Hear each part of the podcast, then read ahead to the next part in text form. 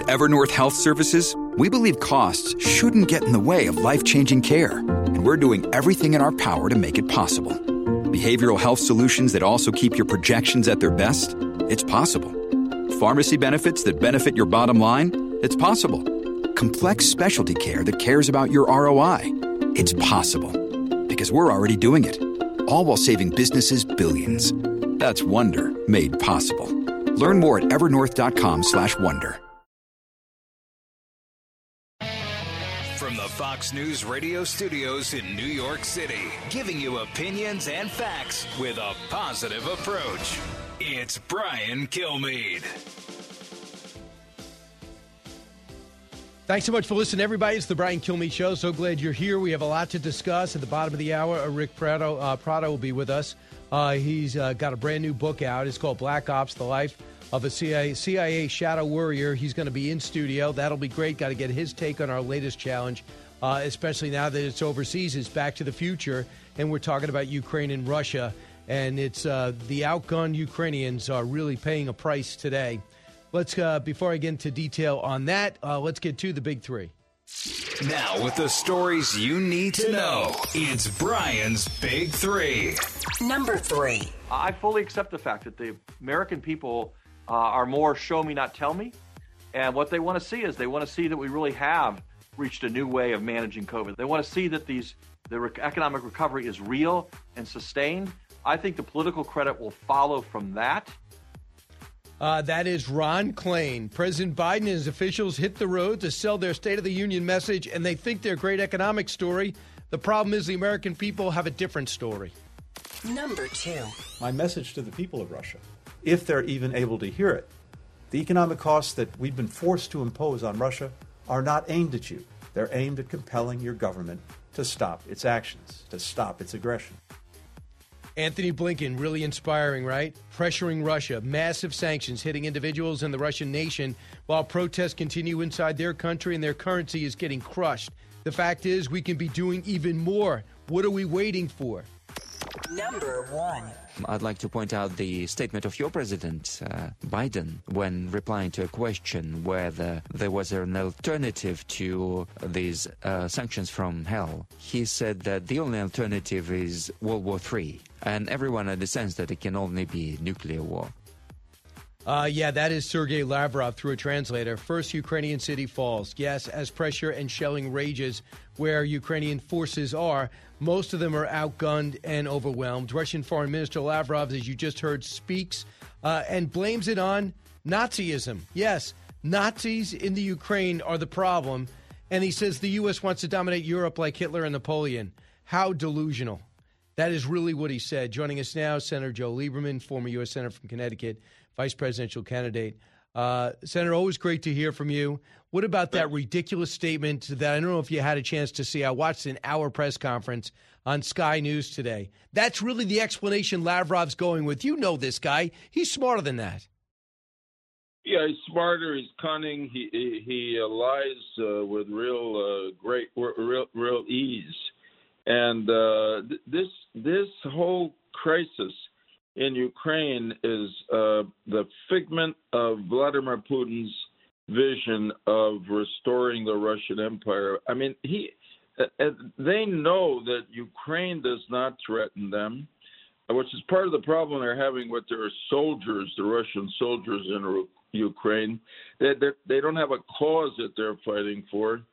And the Russians also know that NATO is a defensive alliance. It has never threatened them. It was created and still exists in large part to protect Western Europe from first the Soviet Union and and now uh, Russian expansionism. And the whole business of calling uh, the Ukrainians Nazis is just it's it's like out of George Orwell. You know, war is peace, love is hate. I mean, uh, Putin will say anything uh, and uh, and it's really offended the Ukrainian people who suffered under the Nazis. And to say the obvious, the president of Ukraine today, uh, Zelensky, is Jewish and a proud Jew, an identified Jew. So it's it's nonsense, and uh, it's why Putin has to be stopped.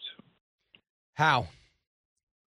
Well, we're we're at a, as you said in the lead-in, Brian. We're at a different phase here. I mean, look, uh, uh, Putin. You could see this coming, but he he did it. It's cruel. It's it's uh, it takes us back to the old Europe of centuries of warfare bef- between nations, which the Europeans thought stopped after the Second World War and the Cold War.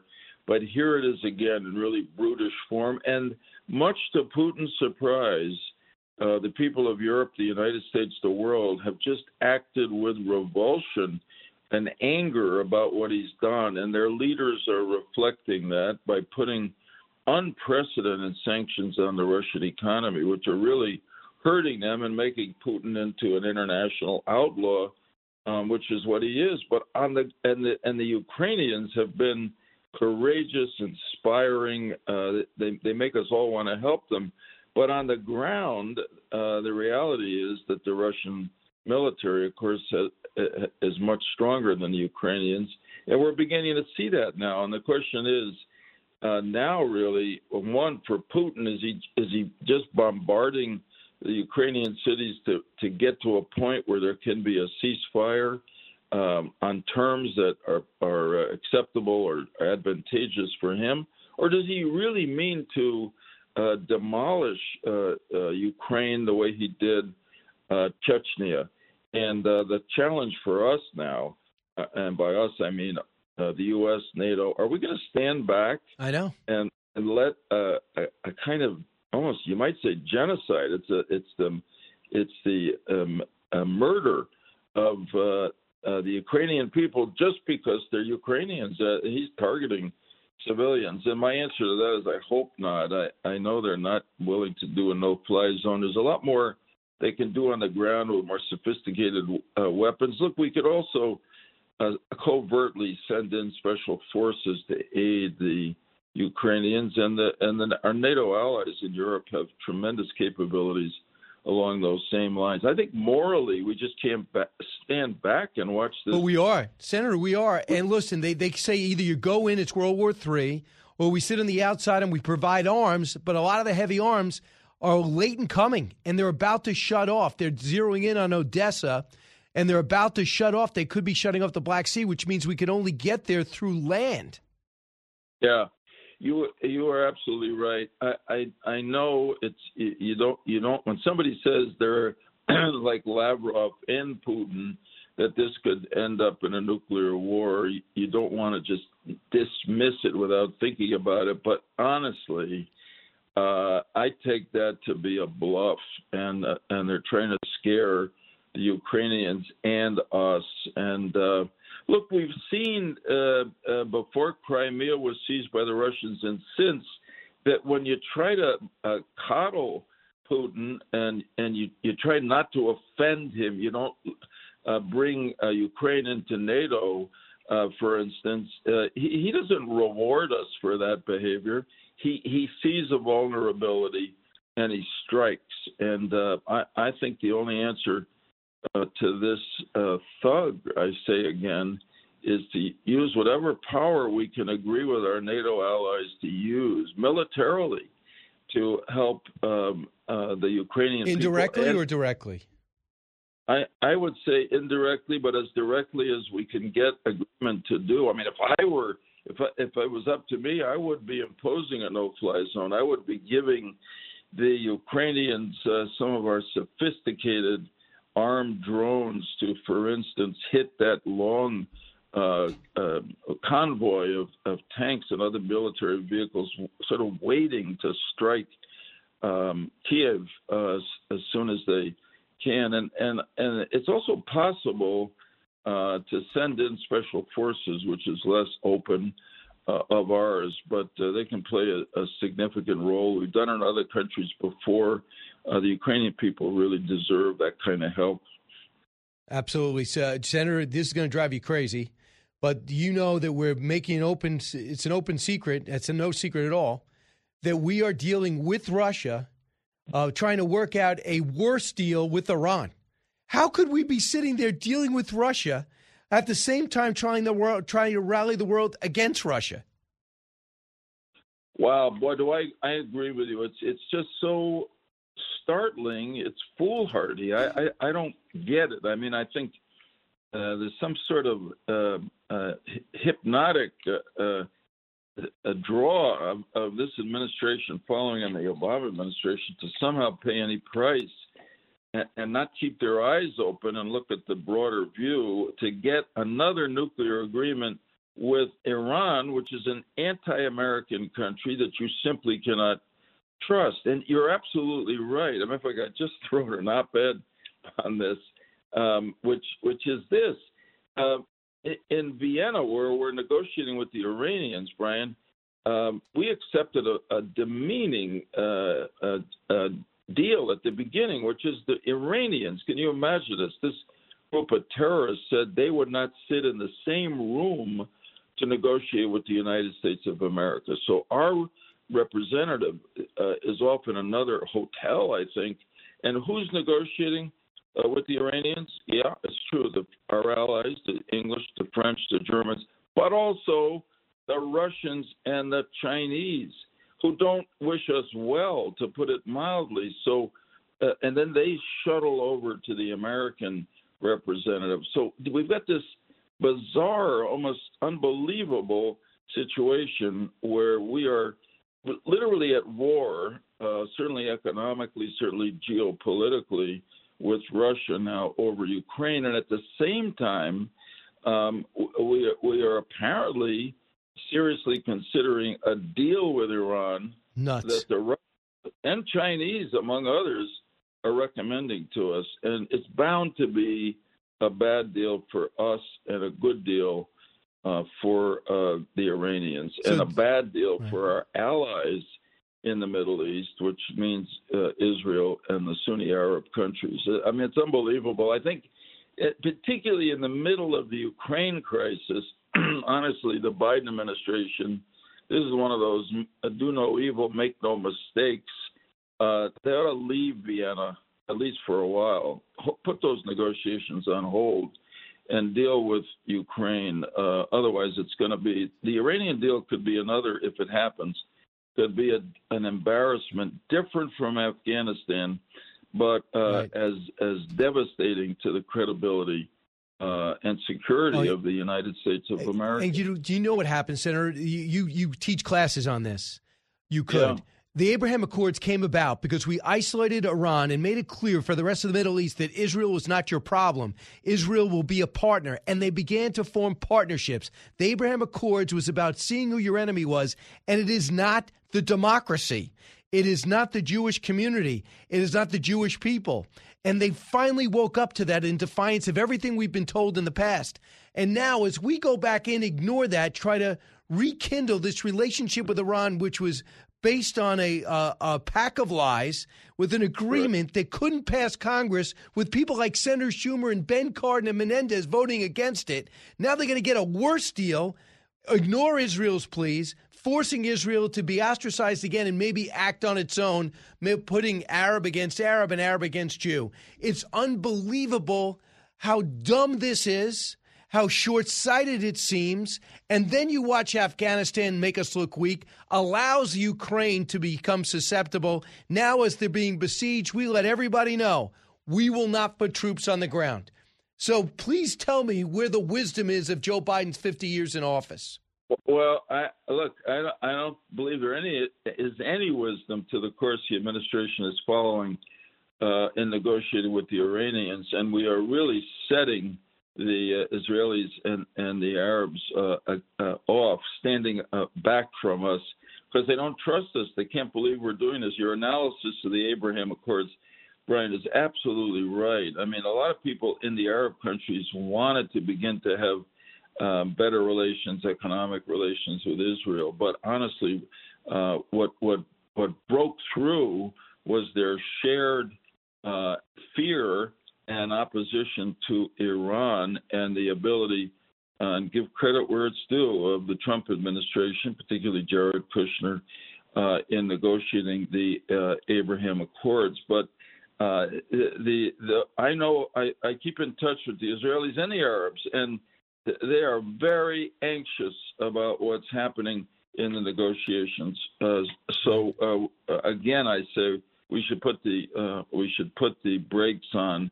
Um, the world is not a safe place, and uh, sure we we would love to have diplomacy work and peace work, but when you're dealing with a country like Iran or Russia, ultimate under Putin, ultimately all they understand is strength. Mm. We have the strength, the military strength, uh, and the question yeah. is, are we going to use it to support our security and the security of our allies? And uh, we've made some progress in, uh, uh, and, and the, the administration here, the Biden administration, done some good things in the Ukraine crisis. But but I agree with another thing you said, Brian, which is all throughout this, including in the months before the Russian invasion of Ukraine, I would not have taken anything off the table. I mean, let let, let Putin think that there really was a chance we Absolutely. would go in early, and and and that would be maybe. And I think if we, again, I, I thought in the State of the Union, in which the president was pretty good about Ukraine, uh, no need to assure Putin again, again, as he's to murder uh, Ukrainian civilians in enormous numbers. No, no, we're not going to go in. Right. I, I, don't, I don't think you deal with a bully. You know, we've you. all probably lives had experience with bullies. You don't uh, sort of sweet talk them out of being bullies. Sometimes you got to punch them in the right. nose. From you and, learn that in fifth grade, eleventh grade. You learn that in the real world, what neighborhoods to go down, and you what you better be prepared to do if you go down that road. And we don't seem Amen. to have. Once we put on the suit and became adults, we thought the world got civilized. It hasn't. Pick up Joe no. Lieberman's book, The Centrist Solution: How We Made Government Work and How uh, to Make It Work Again. Senator, always educational to talk to you. Thank you. Brian, I, I appreciate it, and uh, you, know, you and I agree on a lot. I know. I must be smart then. Uh, you are smart. Thank hey, you. Good luck. Take care. Go get him, Senator. Um, not, not go get him. Go get them. That's a big difference. Back in a moment. Learning something new every day on the Brian Kilmeade Show. The world of business moves fast. Stay on top of it with the Fox Business Rundown every Monday and Friday. Listen to the Fox Business Rundown starting May 20th at foxbusinesspodcasts.com or wherever you download your favorite podcasts. Out of the gates and ready to go. Hey, it's Hutton Withrow. Hot Mic is here on the Outkick Network. We've got your afternoon covered with the latest sports discussion, and it's available wherever you find your audio. Daily analysis and news. He is hot. I am Mike. Actually, my name is Chad. His name is Jonathan, but you get the picture. We're going to bring it every single day. Whatever you want to call us, we'll respond to. We just want you to respond to what we're dishing out every day. And while you're here, we hope you subscribe to the podcast, like, subscribe, and share. A talk show that's real. This is the Brian Kilmeade Show. U.S. troops uh, won't uh, won't fight Russia uh, in Ukraine, Uh, and if you establish a no-fly zone, uh, certainly uh, you, uh, in order to enforce that no-fly zone, uh, you'll have to engage Russian aircraft, and again, that would put us at war with Russia. Right, we're at war with Russia. We just haven't directly acknowledged it. They are carving up uh, the Ukraine despite how far hard they fight because they have all the armaments. And now they have Belarus, who's going to take aim at Moldova. And we have, they have 141 countries in their backyard. They have arms now flowing there. We hope they at least pledge to go there. They don't have an air force, but we could with much of an air force. And we promised them MiGs for some reason. They uh, they have been held up in Poland, even though the pilot showed up to fly them out. Now you got a 14 or 40 mile convoy 14 miles from the city of Kiev. You have one major city has fallen. Odessa is being targeted. Kharkiv is also being surrounded. Even though it's 98% Russian speaking, they have no interest in Russia. They just want to fight Russia and fight them out of their country, but they just might be too overwhelmed. When we come back, putting in perspective about conflict and more, Rick Prado, a 24 year veteran of the CIA and author of the new book, Black Ops.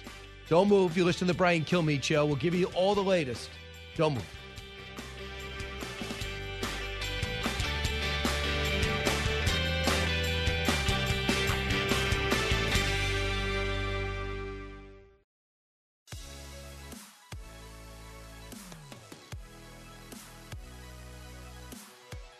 A radio show like no other. It's Brian Kilmeade.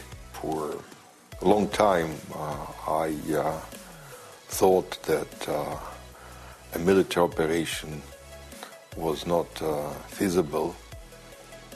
It was not plausible. You know, I had uh, my own uh, cost-benefit analysis, and even if you put aside all other considerations, I thought that. Um, uh, to go into Ukraine uh, is not in Russia's interests.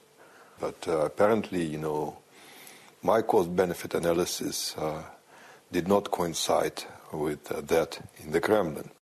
Uh, D- Dr. Andrei Kortunov, he's a Russian foreign policy advisor speaking to Sky News, talking about the operation where Russia goes into the Ukraine. We're on day eight, and they're beginning to encircle two major cities. They took their first one yesterday, and people are wondering where this is going. Uh, not many people in this world are for this. 141 countries at the United Nations yesterday voted against this, uh, but still, Vladimir Putin continues to uh, uh, pound civilian targets and civilians and just try to wreck and raze a city. This does not surprise my next guest, Rick Prado. He spent 24 years in the CIA. He's author of a brand new book. He's featured on 60 Minute, uh, excuse me, on CBS this morning, uh, called Black Ops: The Life of a CIA Shadow Warrior. Rick, welcome. Great to meet you. Thank you. It's a pleasure. And thanks for everything you did to this con- for this country. Thank you, Brian. Uh, there's a lot of Rick Prados in the agency. Trust me. Right. Um, now with your unique background too, if you just want to lean a little bit closer to the microphone, you you come. Uh, I'm going to just have you comment on this first we're in a very unique situation in 2022. It's not 1935. That's correct. 1938. We can't believe that a country would invade another country for no reason. They actually said, I was watching Lavrov this morning, the foreign secretary, foreign minister. He said it's because the Nazi, uh, the Nazism in the Ukraine that has to be stopped by a Jewish by, president. By a Jewish president. Does anyone believe that in Russia? I mean, from what you know, I mean, the, we know it's not true. Oh, uh, we know it's not true, and the, and the, world knows it's not true, Brian. But the pro- the problem is, you know, the, the that is the Russian ethos. That is their philosophy. Communism is a monster that only understands one thing: if there's weakness, I'm going to exploit it. And I, I am actually surprised that we're surprised at times that they, he did this. When he took over, when Putin took over, one of the first things he said was, "I will, I want to resuscitate the greatness of the fatherland of, of, of the Soviet Union." That's a clue. And he said that from the very beginning. And he said in Munich in 2008. That's right. Uh, at a security conference. That's right. So he's, he's, he's mentioned this several times in his, his life that, you know, that this is his intent. Um, I think because they are a predator culture, in this, in this case, or at least the communists is, uh, are, they, they see an opportunity.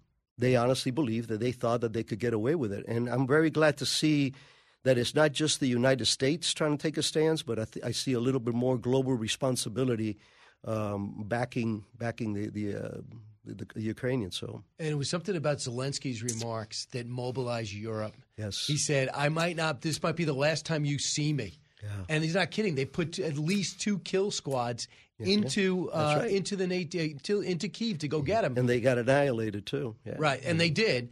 Because we, report is that we gave the intelligence over. Yes. You think that's most likely? Uh, that's well, that is going to be one of our biggest roles there. I mean, uh, it, from past incarnations, I know that in, in cases like this, if we see it coming even a year before, we spend a lot of time bustering up their military capabilities in training, and same thing with intel collections training, and and, and, and getting to work with our uh, intelligence mechanisms so we can pass them things that we get through sensitive sources.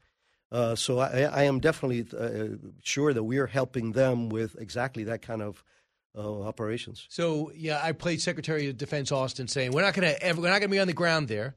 You heard Joe Lieberman at the top of the hour. He, he was a, a former uh, senator from Connecticut who did a lot of work with John McCain and Lindsey Graham, traveling the country to the worst possible war zones you can imagine. Not as bad as you, uh, but he did it as a as a as a senator. And he said, I would put somebody in on the ground there. We could put special forces in on the ground to start and aid, uh, even if it's uh, using some type of uh, some type of um, uh, some type of weaponry that could take out uh, airplanes and stop Right. the air attack.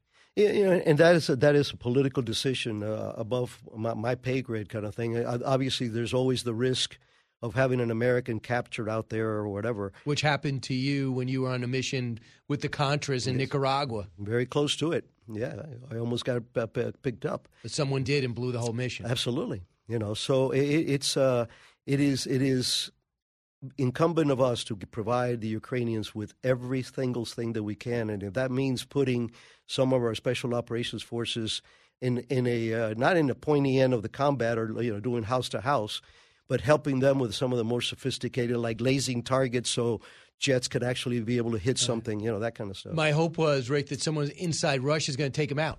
Uh, they're going to say the the oligarchs, the ones with the money and the power, they're getting their yachts, their planes, their money is being frozen. This the, their toys are being taken away. They're going to say this guy's more, uh, he's doing more harm than good. And this foreign policy advisor, I thought, would maybe reflecting what other people feel, Dr. Andrei Kort- Kortunov. And here's what else he told Sky News. Cut ten. I'm trying to keep going. I'm trying to uh, continue doing what I'm doing, but of course I'm depressed. You know, all of us are depressed, and uh, I think that uh, it's it's very embarrassing for all of us. Not only because we turned out to be wrong, but uh, also because, of course, you know, Russia and all Russians will be in a difficult position. So it's what he said and the fact he's saying it. What does it say to you? There's some cracks in the Putin Foundation. You know, I think that that is the biggest uh, surprise here. Uh, you know, like we, you know, we had Stalin and Khrushchev and, and all these animals before, but this is the first time that, that Russia also has this powerful underworld of these oligarchs who are people that are multi-billionaires, and they a lot of them come from the former regime, so they know the game.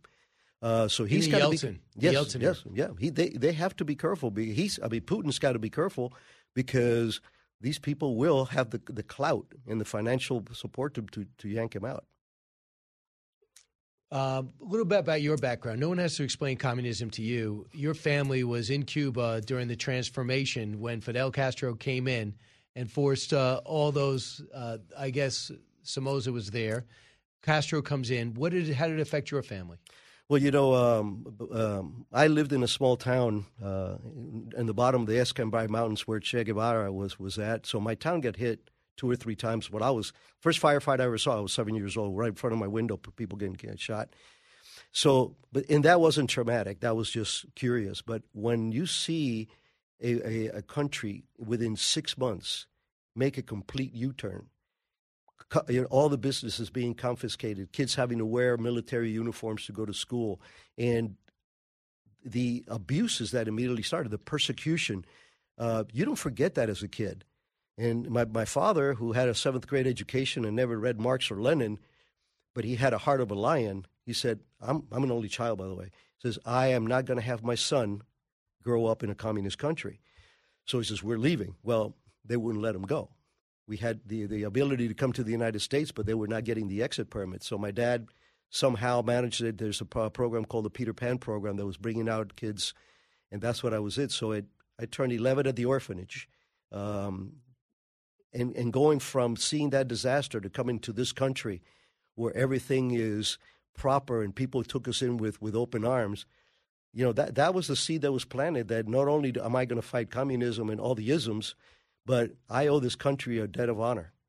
And they, you felt like you owe the country sitting in an orphanage, not the best situation. There's some clashes there. There's some challenges, right? You didn't know if you were ever going to see your family again, number two. Number three, you were you were tagged to maybe go to the Soviet Union, right? Yeah, uh, I my uncle was uh, my my my, uh, my, my uncle on my mom's side was uh, a school teacher, a, professor at the school that I was at, and he was a socialist. He was actually a you know a left leaning kind of individual, uh, and he but you know blood is thicker than water, and he called my dad and says, "Your son's name is on a list to be proposed to be sent to to Russia to because you were a smart kid." I guess I you know. And they said, "Let's go train him with the Soviet Union." That's right. And that's when your dad said, "That's it." That was it. Wow. Uh, and you think about how different your life is, but once you get here, it wasn't easy, right?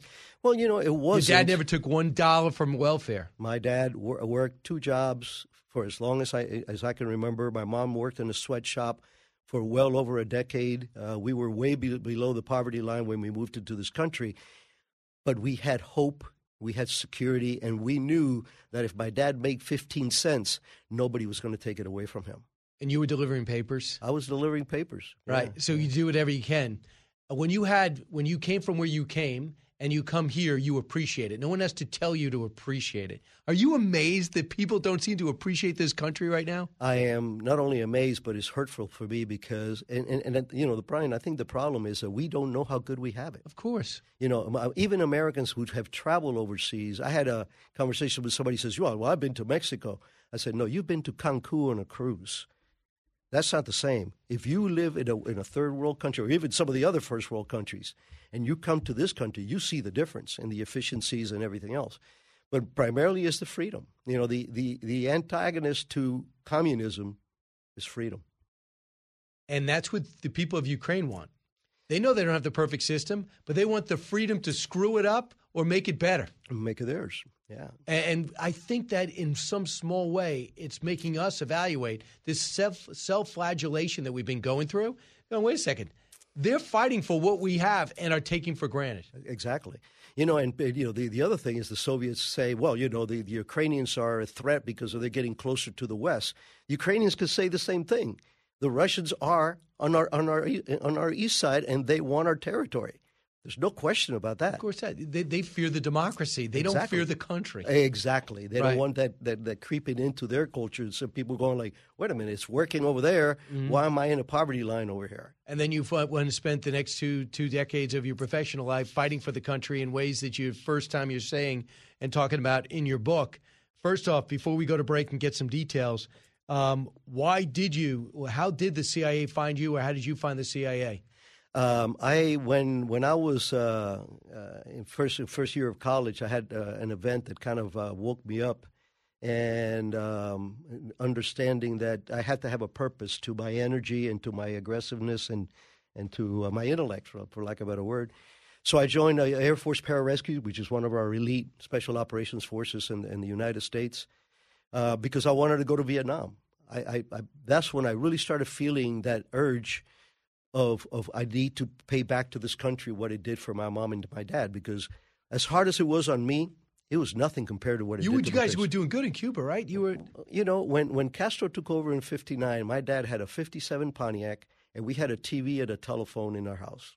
That's middle class America. Yep. And then he took it all away, Everything and he took it away from everybody, and then at least you escaped with your life. When we come back, um, what Rick did and what he served and why he left. Uh, it's all in his uh, brand new book, Black Ops: The Life of a CIA Shadow Warrior. Uh, he has uh, everything in perspective. Hopefully, you do too. Educating, entertaining, enlightening. You're with Brian Kilmeade. The more you listen, the more you'll know. It's Brian Kilmeade. Over the last couple of years, Putin has been more and more isolated. He's not been in the Kremlin for the most part. I don't think he's he's a rational actor because he's fearful. He doesn't look very powerful, and this is going to jeopardize his ability to stay in power. That word rational actor is a very elastic, right? He's out at his compound, doesn't come into town very much, and under COVID, he's been more isolated. He's increasingly unhinged in the way that he talks about the regime. Well, I met with him many times, uh, and uh, this is a different Putin. He seems uh, erratic. There is uh, an ever deepening uh, delusional rendering of history. He's descending into something that I personally haven't seen before. So you heard uh, former ambassador Russia speaks Russian, uh, McFaul. You heard Condoleezza Rice last, and um, uh, General McMaster in between. My guest is Rick Prado, a 24-year veteran of the CIA, whose new book is doing great. It's called Black Ops: uh, The Life of a CIA Shadow Warrior. Uh, Rick, I just want. There's a lot of people who feel he's not the same guy. I'm wondering what Rick Prado feels. Well, you know, I think that he is uh, the, the same guy from day one, since he called it that he was going to rebuild the Soviet Union. But uh, I think that what he's giving extra pressures now is the fact that he's failing at what he was trying to do. You know, he thought that this was going to be a cakewalk. Uh, he figured in three in three days he would have taken over the Ukraine. Um, now he's under pressure to deliver something that he may not be able to deliver. Um, oh, you um, um, is too loud? The no, headsets? it, it was breaking in and out. Oh, okay. Um, it's clear now. Gotcha. So, looking now at the Vladimir Putin you have, I think he's finding out his military, as much as they are ruthless, I think he's finding out his military is not nearly as good as he thought. No, they're they're they're first of all they're not. Uh, second, the Ukrainian resistance has been something for the textbooks, but you know at the same time there's a saying that amateurs practice tactics and experts practice logistics. When I saw that convoy stranded out there Still for there. as long and it's Still still stranded. there, those guys are out of fuel. They're out of food. Supposedly they came in with like three or four days worth of food, and he's got no way of resupplying them yet because he's he's losing his resources. Let's talk about the CIA. What, what kind of shape was the agency in when you left? Well, you know, like everything else, the, the, the agency unfortunately has, like the FBI, has become a little too politicized, even though that's against our ethos. First thing they teach us is we don't do politics, we don't do policy, we, we do intel collection and covert action. That's what the agency is supposed to do. But uh, so we, we have we ebb and flow with, with whoever is, is, is our leadership.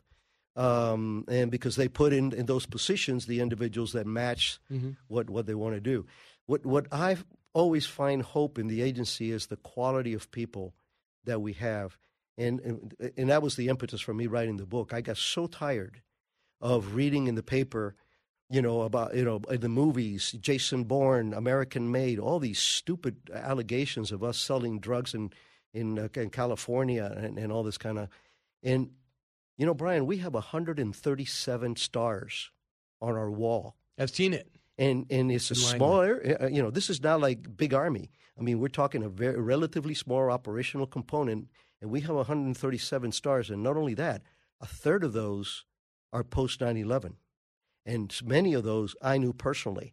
So for me, it's an affront that those individuals that we sent into harm's way and gave their life for this country are compared to, you know, Jason Bourne and, and maniacal assassins and, and this kind of stuff. Right. Uh, what about uh, the? You mean when you say political, when you see a guy like Brennan? Yeah, John John Brennan was uh, very detrimental to the agency uh, because he became more political than any other DCI we've ever had. And you can't afford that. We, it we should not. You know, one of the things when you see the State of the Union, the military sits in the middle. They don't applaud. They don't nod. They don't shake their heads. They're just there. That should be our posture. We need to be remain apolitical. We cannot be showing a, a, preference to one right, left, or whatever. Do you think we're depending? You're depending too much on drones? Absolutely. I mean, you know, the uh, the the, uh, the the for me is such a hypocritical stance. You know, you will not allow us to go in there and take out Hitler in 1939 or Osama bin Laden in 1995, but you will send a drone into a in a, in a place to kill two terrorists, and you'll have 15 collateral damages, and you have no collection. You don't go to be able to exploit the computers or the phones Yeah, or anything. And and when we do that constantly, it's like, oh wow, we got a boo a boo whatever. But if you propose the other, you're insane. Yeah, uh, and Rick is not. His book is fantastic called Black Ops: The Life of a CIA Shadow Warrior. Rick, thanks so much, and I'll talk to you on TV. Thank you very much. All right, I look go, forward to it. Go pick up his book. Listen to the Brian Kilmeade Show. From the Fox News radio studios in New York City, fresh off the set of Fox and Friends, it's America's receptive voice, Brian Kilmeade.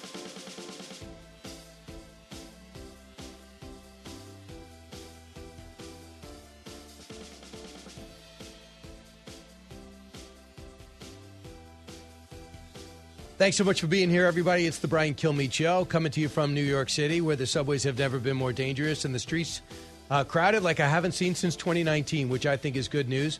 Mark Thiessen at the bottom of the hour, you know, former speechwriter for Bush, as well as Fox News contributor and Washington Post columnist. And with me in a matter of moments, Ambassador uh, Bill Taylor knows this region and knows both countries as well as anyone. So let's get to the big three. Now, with the stories you need to know, it's Brian's Big Three. Number three. I fully accept the fact that the American people uh, are more show me, not tell me. And what they want to see is they want to see that we really have reached a new way of managing COVID. They want to see that these the re- economic recovery is real and sustained. I think the political credit will follow from that. We'll see, Mr. Chief of Staff. President Biden and his officials hit the road to sell their State of the Union address. We'll see what happens. Number two. My message to the people of Russia, if they're even able to hear it, the economic costs that we've been forced to impose on Russia are not aimed at you. They're aimed at compelling your government to stop its actions, to stop its aggression. Ugh. pressuring Russia. Massive sanctions hitting individuals and the Russian nation uh, uh, feeling it, while protests continue inside their country, and they're currently getting crushed. The fact is, we can be doing more with sanctions and arms. Time is not on Ukraine's side. Number one.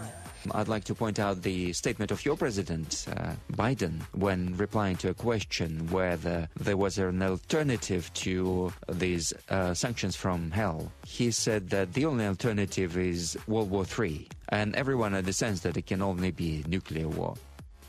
Really? Uh, that is the translator for Sergei Lavrov about six hours ago. The first Ukrainian city has fallen as pressure of shelling rages. Uh, the shelling rages on the two other major cities, and it looks like some ships, warships, are heading towards Odessa, the port city, uh, right off the Black Sea in Ukraine. The foreign minister says it's all about stopping Nazism in Ukraine. Totally farcical by a guy that feels as though he could pull the wool over our eyes. Not on my next guest. Ambassador Taylor, welcome back to the Brian Kilmeade Show. Brian, it's great to be here. Thanks for having me. You are the sixth ambassador to Ukraine uh, from 06 to 09 under Bush and Obama. And right now, you must be horrified by what you're seeing. It is horrifying. It is indeed horrifying that in this day, in 2022, there can be this kind of horrific attacks on a totally, Brian, unprovoked attack. There's no justification for this attack by Russia on Ukraine. Um, President Putin tried to get the Ukrainians to fall into, to take the bait, um, and to generate some kind of reason, some kind of provocation that President Putin could use to justify an attack on this, on this neighbor, on this friendly neighbor. Ukrainians pose no threat to Russia, and he was looking for some reason that he could say to justify it. And he falls back on, as you just said, the allegation, crazy allegation, ludicrous, absurd allegation of Nazis uh, in in Kiev. Uh, President Zelensky, as we know, is of Jewish origin. This is just absurd, Brian, and you've identified that. Kherson has fallen. It's a, key strategic point. There's video of the Russians walking up and down the streets. They're allowed to still throw, uh, to fly the Ukrainian flag uh, in turn, they said if you they gave a series of rules, you walk down the street by yourself uh, and do do some things. They're allowed to do that. I'm wondering if that tells you someone. Does that show you that maybe the Russians don't want to take over the country if they let the Ukrainian flag still fly? Brian, it's a good question. It's a good question. What do they want? What do the Russians want? Mr. Putin has been pretty clear about what he wants. Uh, he wants domination. He wants to dominate Ukraine. He doesn't think Ukraine's really uh, a sovereign nation. He doesn't think it's a real country. He told famously told President Bush, um, and so he, President Putin, wants to dominate Ukraine in a way that takes away its sovereignty, that doesn't allow Ukrainians to decide who their leaders are or or with whom they trade uh, or where they go for their security. He wants to take that all away. So and he knows, and this gets to your question about Kherson. I've spent some time in Kherson. Um, it, um, he knows probably that he can't occupy the country with the kind of forces that are available to him he would need millions, at least a million soldiers, Brian, for him to occupy Ukraine in, in some way that would control it. He knows he can't control it. I, I assume he knows he can't control it. And so he's looking probably for some other way to dominate it. President Zelensky is not having it. President Zelensky is staying so far in the capital. He's rallying the Ukrainian people, the Ukrainian nation, uh, against this occupation, against this invasion, uh, against this denial of their sovereignty, of their independence, of their freedom. And President Zelensky has emerged as not just a national leader, but an international leader. And, and so the question for yeah, go ahead, Ambassador. I was just going to say the president, the question, president, the question for President Putin is how to deal with that national, that international leader. Ambassador, do you believe that he thought, legitimately thought he was going to be walking into a country that did, wanted him there?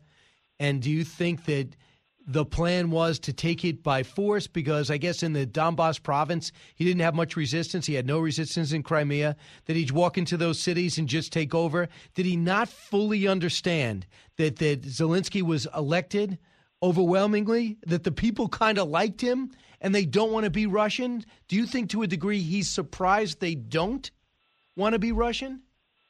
Brian, I think you're exactly right. You are exactly right. President Putin so underestimated the Ukrainian people. He probably, President Putin probably thinks that that uh, Ukraine is like it was in Soviet times, um, or or at least like it was in pre 2014 times. The Ukrainian people, the Ukrainian nation, is different today. It is actively, imminently, totally opposed to, and indeed has hatred for both Putin and the Russians for what they have done. So, and I don't think President Putin understands that. You're right. He didn't lose a soldier um, in Crimea. He's lost a small number of soldiers in Donbass. And even those, by the way, Brian, have been hushed up, have been suppressed, and the families have been told, don't say anything about your losses. Uh, he's, President Putin's worried about those kinds of backlashes that he will get when Russian soldiers die. He does. President Putin has miscalculated, has misunderstood Ukraine, and I think way underestimated President Zelensky. I want you to hear what Admiral James Stavridis, as you know, so former Supreme Allied Commander of NATO, amongst his many titles. This is what he says uh, he's seeing now. Cut 19.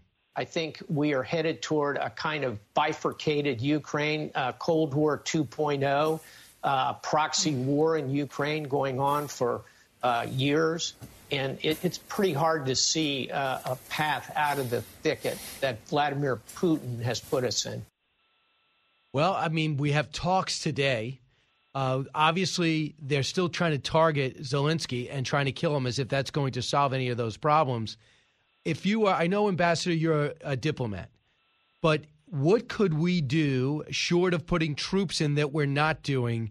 The one thing I believe we could try to execute that MiG deal that was done, that we sent Ukrainians to pick up their planes, and now the deal got undone. If you give the Ukrainians an air force, that actually might give them a chance, correct? And could you, somebody like you or somebody in a similar position, execute that type of deal? So, Brian, you're exactly right. What we need to do um, is to support the Ukrainians militarily in the first instance right away. And so you, the idea of these uh, fighter jets, uh, these are old Soviet era fighter jets, but the Ukrainian pilots know how to fly these, and that could be what they need immediately. Know, you're exactly right. That's what it's the immediate effort that it's going to take to continue to resist the Russian force. I mean, the Russians have incredible force compared to the Ukrainians. They get ten times, um, and so the odds of this David and Goliath are way against the Ukrainians, way against the Ukrainians. And so what we need to do exactly right, Brian, is we need to give them either Air Force. Um, I've been suggesting, you know, I've, I've, heard from my Ukrainian friends, um, and one of the things they've asked for um, is support for the Ukrainian Air Force, such as it is, and it's still in the air, but they are getting jammed by the Russian electronic forces. The, the, the Russians are jamming the communications among the Ukrainian Air Force, and we can counter that. Of course. We can counter that. So that, that would be great. Get them more and, and let them fly. And I'm just wondering if you have an Air Force – how could that 40 mile convoy still not be blown up that's sitting 14 miles outside Kiev? You're absolutely right. Every time we see photos of that convoy, um, the the former Air Force pilots get very excited. They say that is a target. That's exactly the target we don't do. Now the Ukrainians know that, of course. The Russians probably know that. The Russians undoubtedly are trying to protect that convoy from air attacks. The Ukrainians are clearly trying to attack that convoy, uh, and they have to somehow penetrate that air defense, um, uh, the defense of uh, that the Russians are putting up against the Ukrainian Air Force to try to protect that convoy the convoy is also vulnerable to these these attacks from uh, Molotov cocktails. Uh, so, so that is, and the other one is, of course, the drones. Um, these TB2 drones have been very effective, and so that's what that's what needs to go after that convoy. The convoy is is apparently right. road bound, and they're not able to get off the road. So that's those are targets. I'm talking with the Ambassador uh, Bill Taylor, who was the ambassador from the United States to the Ukraine from 06 to 09 under two presidencies. Ambassador, you know the roads. I can only see the Google Maps and see people's depiction of what's there. Kiev has blown up two of their bridges to stop the influx, to stop the ability for the Russians to come in, but it also makes it much harder for supplies to get in. Can you give me an understanding? I understand there's a lot of underground tunnels through the subway system. You could fit uh, tens of thousands of people in there. You've probably been there. So, how do those people get supplied from what you know if two bridges are blown up? So you're right, Brian. Um, uh, there are m- multiple roads, large and small. There, there are there are the main roads um, that the Russians need to use uh, to move their their tracked vehicles, their tanks, their artillery. Uh, the main roads um, are being blocked, and bridges uh, blocking those main roads, going across main roads, are being damaged and, and destroyed so that the Russians can't come across there. There are a lot of other smaller roads, and this is where the Ukrainian people are just genius. Um, they can move in ways that are that the Russians don't know. The thing about the Russians is they are invaders. They're foreigners. They don't know that terrain. The Ukrainians do. You know, the Ukrainian traffic was was was notorious, and when you were in a taxi with a Ukrainian driver, they were genius about how they can get around. Um, in in ro- little roads, big roads, they know the t- territory. I mean, that's the advantage of the Ukrainians. They are home. They are defending their land. They know how to get the troops in. I heard this morning that there's fresh vegetables in the markets in Kiev. They're getting through. They're getting through. I'm hoping that that in addition to fresh vegetables, there's this ammunition, Brian, that you and I were just talking about that needs to get through. There there are ways to move equipment. Mm-hmm. Ammunition, fresh vegetables, other supplies into that the Ukrainians know, and they will do it. Ambassador doesn't do anyone any good to get you political, so I'm going to try. I'm trying to keep my questions just about this but I'm just wondering why we seem to be incremental in our sanctions. They don't have much time. Every day we get up and some other city is under siege, and the noose is getting tighter in Kharkiv and Kiev itself. And Odessa is being targeted by these warships that are evidently sailing that direction. So, why don't we make the move that's under consideration to stop buying Russian oil, to start sanctioning banks that deal with energy stocks? We don't, I mean, waiting the gradual approach is, doesn't work in this situation. Don't you agree? Brian, I agree that we should go right to the top of the escalation ladder on sanctions as as you just described, and indeed as the administration has described, to go to the top. You're right about the energy. We should not be allowing um, the Russian coffers, the Russian uh, reserves of foreign currency to be increased, and they they are increased. The, the reserves are increased when they sell oil and gas. Uh, so so this is uh, th- this this is a, a, clear move, but even more important, the, the sanctions will have an effect and are having effect um, on the Russian economy, and it will have an immediate effect. But the way that we need the real urgency is what we talked about earlier, Brian. What the real urgency is to get ammunition, yep, to get more drones, to get those aircraft that you mentioned, uh, to get to, to jam the the Russian Air Force and and the Russian jamming. Those are the, those are the immediate things we need to do to help the Ukrainian people defend themselves. Ambassador Bill Taylor, it's uh, not a great time for you, the Ukraine, but we need the expertise that you have from actually living there. Uh, thanks so much. Appreciate it. Thank you, Brian. It's great to be here. You got it. Uh, meanwhile, we come back, your turn. 1 408 7669. You can write me at briankilmeade.com. I get your comments and I'll try to read them out loud. Then we're going to talk to Mark Thiessen, get a perspective on what's happening here, get his sense of the State of the Union address and what this administration's done. They're actually trying to take all of Trump's issues from made in America to strengthening America and to bringing back American business. I'm not kidding. Newsmakers and newsbreakers. Hear it first on The Brian Kilmeade Show.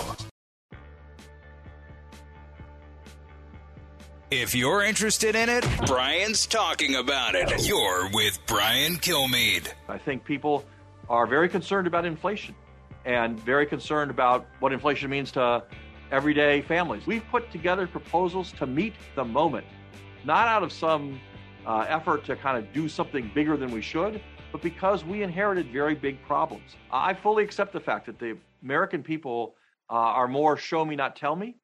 And what they want to see is they want to see that we really have reached a new way of managing COVID. They want to see that these the economic recovery is real and sustained.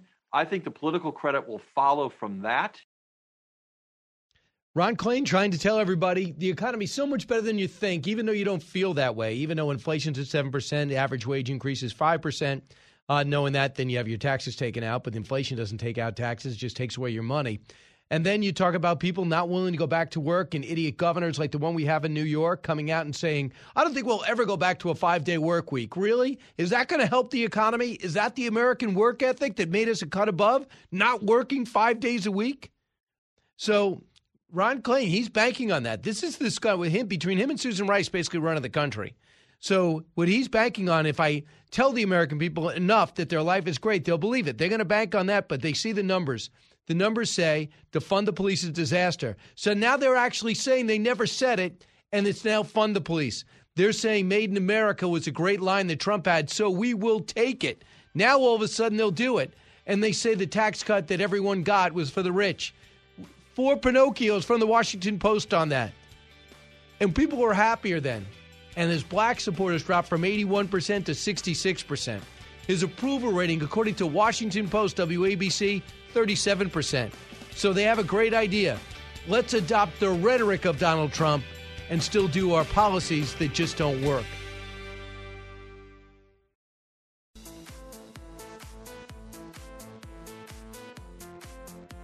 Radio that makes you think. This is the Brian Kilmeade Show. For decades, Russia and America have maintained stability despite fearsome nuclear capability. Can you reassure the world that Russia would not fire a nuclear weapon uh, in anger, would not fire a first strike? We've got a military doctrine which describes the parameters and conditions for application or deployment of nuclear weapons. We do not have uh, uh, we, we do not have any escalation in order to de- escalate as uh, Western powers try to uh, to present it. I'd like to point out the statement of your president, uh, Biden, when replying to a question whether there was an alternative to these uh, sanctions from hell. He said that the only alternative is World War III, and everyone understands that it can only be nuclear war. But I would like to point out that these are statements of the Western politicians. They are repeating uh, nuclear war. This is not in the heads of the Russians. That is the translator for Sergei Lavrov, who had about six hours ago had a press conference where he took uh, questions from all around the world, and his stories are absolutely farcical. That he had to go into the Ukraine because of the Nazi atrocities that were taking place under the Jewish president Zelensky. Total, uh, it's an insult to everybody's intellect. Mark Thiessen with us, former speechwriter for Bush, uh, Washington Post columnist, and Fox News contributor. Mark, I don't know if you had a chance to see Lavrov, but um, he he talked about basically they had no choice but going into Ukraine. And I ask you, for a guy with that type of intelligence and experience, who's he talking to? Well, first of all, you remember during the Iraq War, Baghdad Bob, the yeah. the uh, the uh, the lying uh, Iraqi uh, communications minister who used to say there are no Americans in Baghdad. And all that. He's he's become Kharkiv Ken. this guy is just a, a bald-faced liar. He says there are no Russian troops in Kharkiv. That there that uh, that Zelensky is a neo-Nazi. That this is a campaign of denazification. It's it's all lies. Uh, and and this is a I mean honestly Sergei Lavrov is is just a a uh, a crony of Vladimir Putin who should be sanctioned who should never be dealt with again. Uh, we we need to you know circumvent him and go to the go directly to the Russian people and say uh, this is what was my great disappointment in the State of the Union address is that President Biden had no message for the Russian people. He should have said to the Russian people, "We know that Vladimir Putin doesn't represent you. We know that you don't want your children going to to Ukraine to commit atrocities on Putin's orders and and and and die in an unjust cause. Speak up. Tell tell the stand take to the streets. Tell the Russian president that he tell the world that he doesn't represent you. Then tell their government to stop this killing people in your in your name." He didn't do it. Um, and and uh, it's a shame because the Russia. I don't think most Russians support what's happening right now. In Ukraine right now, Kherson is the first city of 300,000 that did fall. Uh, is a, is a port city. It's a key strategic point by the Black Sea. It will allow them to try, if they get Odessa, they'll really have the entire coastal region of Ukraine, at least for now, and they might be able to hold it. Evidently, warships are heading to Odessa. We understand that Kharkiv is thoroughly surrounded, being shelled now for the third straight day. We're in day eight. And now they're close to taking Mariupol, will, will secure a land bridge connecting Rostov on Don, uh, on Don to Crimea, which they say is key to uh, just suffocating the capital city, Kiev. Yep. You know what? I'll tell you, if you told me a week ago uh, and, and asked me, do the Ukrainians have a chance? Are they just holding off the inevitable? I would have told you probably uh, they don't have a chance. Uh, that they, if you just look on paper uh, at the uh, at the forced disequilibrium between the two countries um, and and the capabilities, the disequilibriums of capabilities, it, it, they just didn't have a chance. But look at this. We're here on day eight, and they're still holding out. And the Russians have not been able to bring the kind of force onto the Ukrainians that that, that, that would take the capital. They haven't been able to deny them the skies. I mean, the Ukrainian planes are still flying, drones are still flying. Uh, this, you know, it. I, I don't know exactly why. I think part of it is you know, you saw that that uh, that uh, text messages with, between the Russian soldier and his mother before he was killed, where he said, "Mama, they told me we're going on a training exercise. They told us that when we came in, that we'd be greeted like liberators. The people are throwing themselves under tanks to stop us. What is going on? These, the, you've got Ukrainian soldiers and and civilian fighters, insurgents who have taken up arms, who are fighting, willing to to fight and die to save their country, fighting against an army of conscripts who were told they were coming on a training exercise and don't know why they're there. Well, I got um, more information. That, Internet radio, uh, excuse me, intercepted uh, radio signals that was published today in the Daily Mirror uh, from Russians. Number one, defying orders, refuse, refusing to shell towns. Number yeah. two, screaming for food and fuel. And then they have, and I, I think this is a uh, war crime, but you should not have ho- uh, the hostages or captured soldiers on camera, mm-hmm. but these ones on camera said exactly what you were saying. We had no idea where we were going. Uh, we were uh, we did not want any part of this operation. We had to go do this operation. Now the question yeah. is: Is that how the majority of the uh, fighting force feels, or are those just the ones that were expendable? I think that's got to be the majority of the fighters, and uh, or they would be having a lot more tenacious fighting and a lot more success and on top it's and and again the disparity between the Ukrainian spirit and the Russian spirit is is evident. And so you know let's say they you know let's say they ultimately are able to choke Kiev um, and and and take it over. The Ukrainians are good are not going to just put up their arms and stop fighting. There's going to be an insurgency uh, in that country. They've been they've been planning for the insurgency uh, for, from the beginning of this of this struggle. They've been handing out weapons. You know, if you look at uh, insurgent the, how insurgencies work, you need to have a successful insurgency. About one in 50, one out of 50 members of the population willing to take up arms and fight. Ukraine is a country of 44 million people. You think they don't have one in 50 who are willing to take up the fight? Vladimir Putin, the worst thing that could happen to him would be to take Kiev because then he's going to face an insurgency that is going to make the the the insurgency the Soviet Union faced in Afghanistan look like like like a walk in the in the clouds. The the, the, the Ukrainians are going to be sending Russian forces home in body bags, then and it's going to destabilize his regime. It, it's he is, he's going to be bogged down in a quagmire. You know, we always heard about don't get in a quagmire. That's what the, the we've been we've been told is the lesson of the last 20 years of war. Well, guess what? We're, Vladimir Putin just walked into a quagmire, and so the the best thing he could do right now would be to turn around and head home because uh, because he's he the and the worst thing that could happen to him would be to succeed in taking Kiev. So I, I believe that we have to do massive action now because every day uh, things get worse in Kharkiv and Kiev, and now we lost uh, Kherson, and if who knows if Odessa's taken.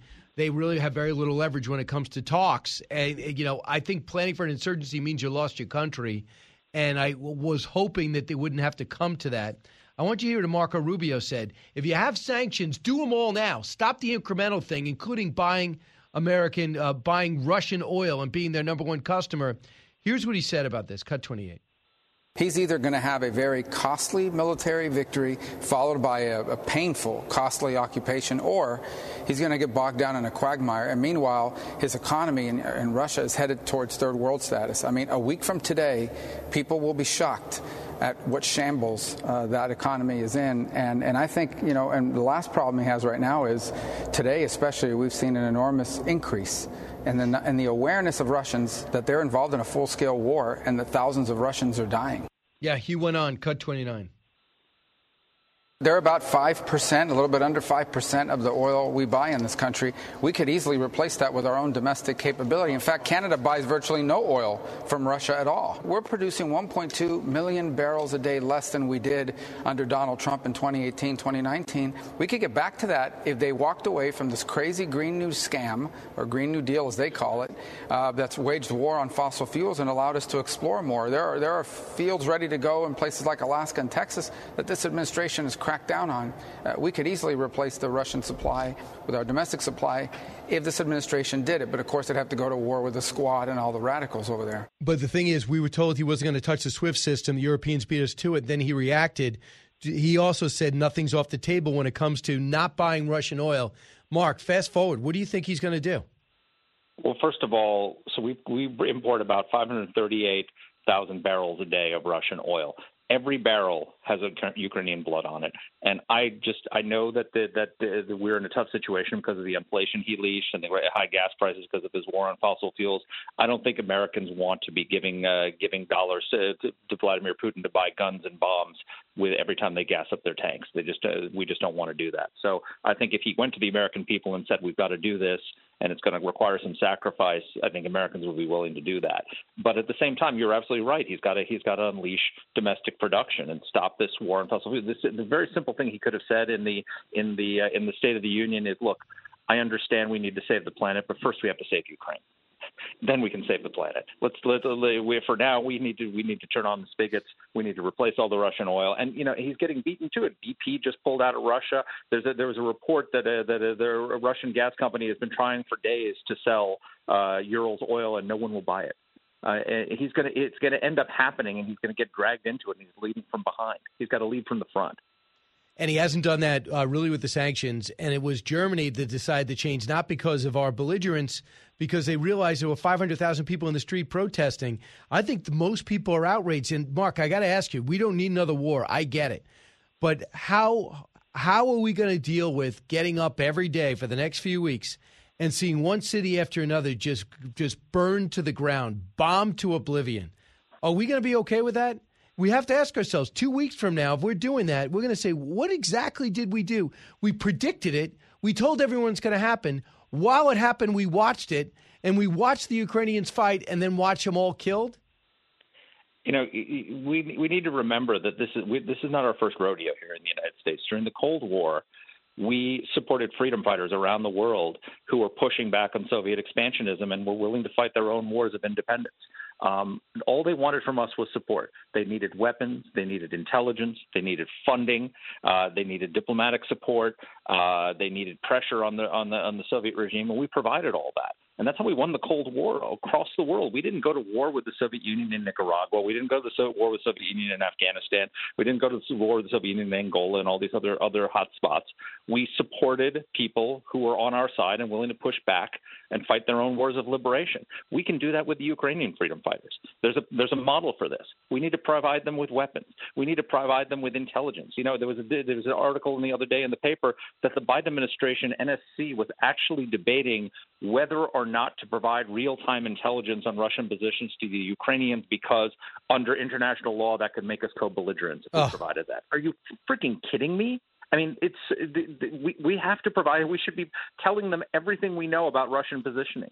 Uh, you know, it, the, the fact that Elon Musk had to send uh, you know communications equipment to the Ukrainians rather than the CIA or the NSA why why are why are private sector people doing this stuff instead of the United States? We should we should have before this started provided them with you know we, the, the, the Europeans now we were supposed to they were supposed to send them decommissioned MiG fighters right and and then all of a sudden they pulled back on it because that would make them they're afraid of becoming co-belligerent. Why didn't we provide those weapons to those planes to them before the war started? Those those planes should have been on Ukrainian airfields before the battle began. Absolutely, so, and, and, the pilots I mean, were on their way to pick them up. nothing should be nothing should be off the table in terms of the only thing that should be off the table is American troops in in Ukraine. But uh, beyond that, we, it's not our job to enforce a no-fly zone. We should be giving the Ukrainians the planes to prefer to do their own no-fly zone. We should be giving them drones. We should be giving them all the capabilities to enforce their own no-fly zone. We should be providing them with all the weapons they need. We should be providing them with real-time intelligence on on what what Putin is doing, and and we need to defeat these guys because it, it's not just a, it's not just about Ukraine. If if he, Vladimir Putin is not going to stop, if he if he succeeds in Ukraine, he's going to he's going to continue. His goal is to reconstitute the Soviet Union. China is watching this, and they're going to they're making they're going to make decisions on what they do in Taiwan based on how this all plays out. North Korea, same thing with South Korea. Uh, and and the other thing is we these this Ukraine was the third largest nuclear power in the world after the collapse of the Soviet Union. They gave up their nuclear weapons on an American security guarantee that we would come to their aid if they if they're uh, if they were ever attacked and, and invaded. And if we don't come through with that, then every country in the world is going to say, you know what, I'm not giving up my nuclear weapons. I'm going to get them faster, and we're going to have a we're going to have a global arms race as a result. This is this has global implications that are beyond just the the the the, the scenes we're of uh, moral questions that we're facing uh, with what we're seeing in Ukraine. I hear you, Mark Thiessen. Thanks so much. Hopefully, you'll be able to join me this weekend on One Nation. Um, I can't wait. I'm going to be on. All right, it's going to be Live great. At eight and eleven. I'll give you my best makeup person. Excellent. That's good. I need it. Mark Thiessen. Yeah, we have special edition of Live One Nation at eight, and then a, li- a brand new show at eleven. Mark Thiessen, thank you. Take care. 1 408 7669. I see you up there on the board. I know you have a lot to say. There's no easy answer, but this one, let's work it out right here. You're listening to The Brian Kilmeade Show. Coming to you on a need to know basis because, man, do you need to know. It's Brian Kilmeade.